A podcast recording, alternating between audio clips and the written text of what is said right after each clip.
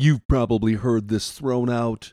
Someone says, Hey, nobody's perfect. Hey, look, no one is perfect. Wh- who do you think you are? And that's actually not the point. The point isn't that no one's perfect. The point is we're supposed to be perfect. The Bible says to be perfect the same way Jesus is perfect. That is the problem, and that's where we're going today.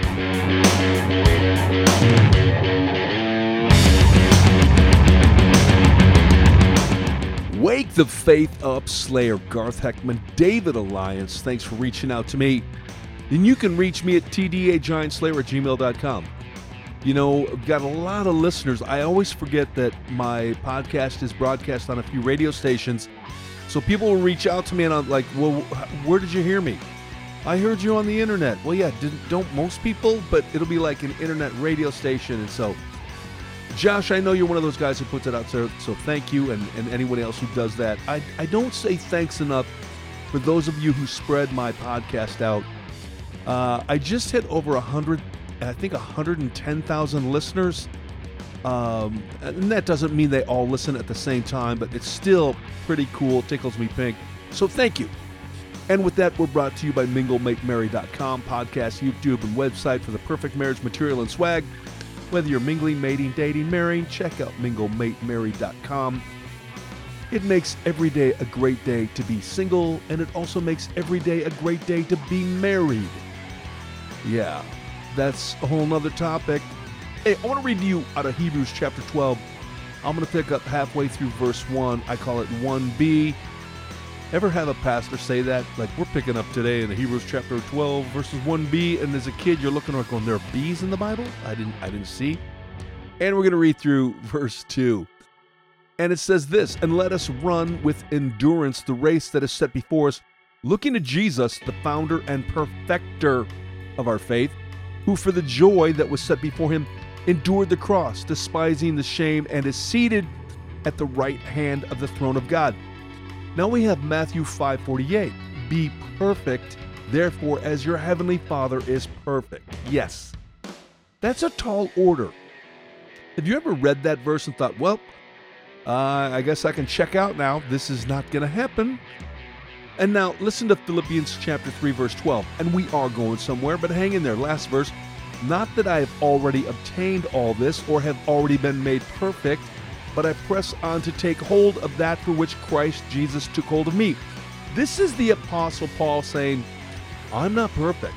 Hey, we should be perfect like Jesus is perfect, but I'm not perfect.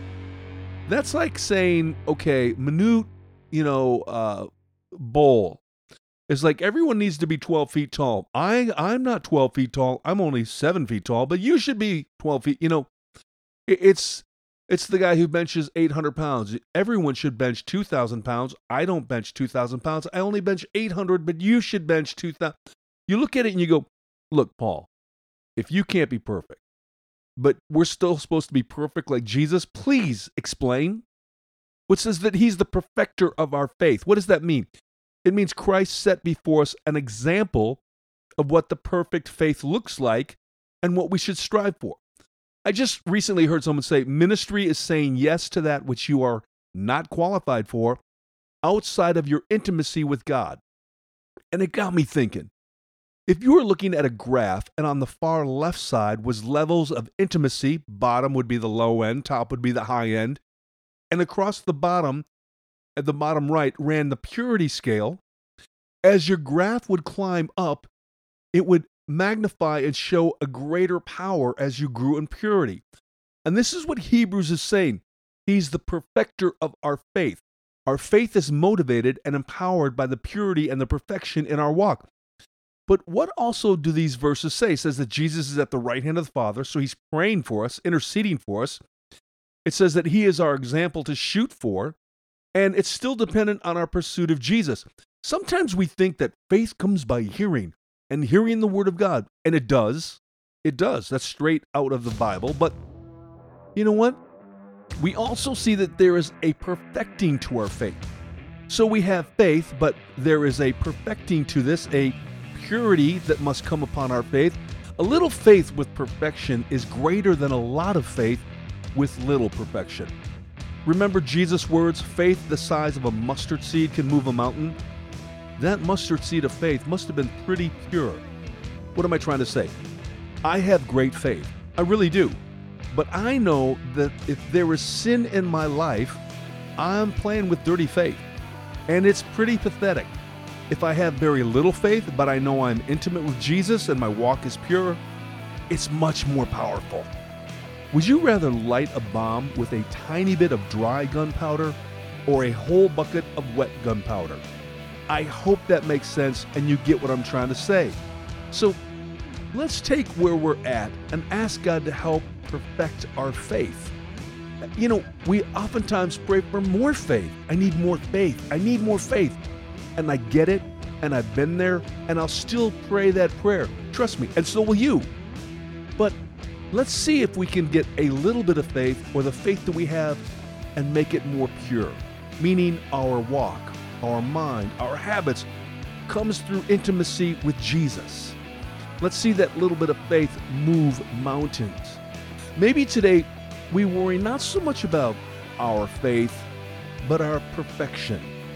When was the last time you prayed for perfection? You prayed for purity. Would it be wise to pray for more of God's faith? Sure. But maybe today it would be even more wise to pray for God's perfection and purity than to simply keep babbling on about more faith when our walk is dirty. Just a thought. Until tomorrow, keep slaying giants.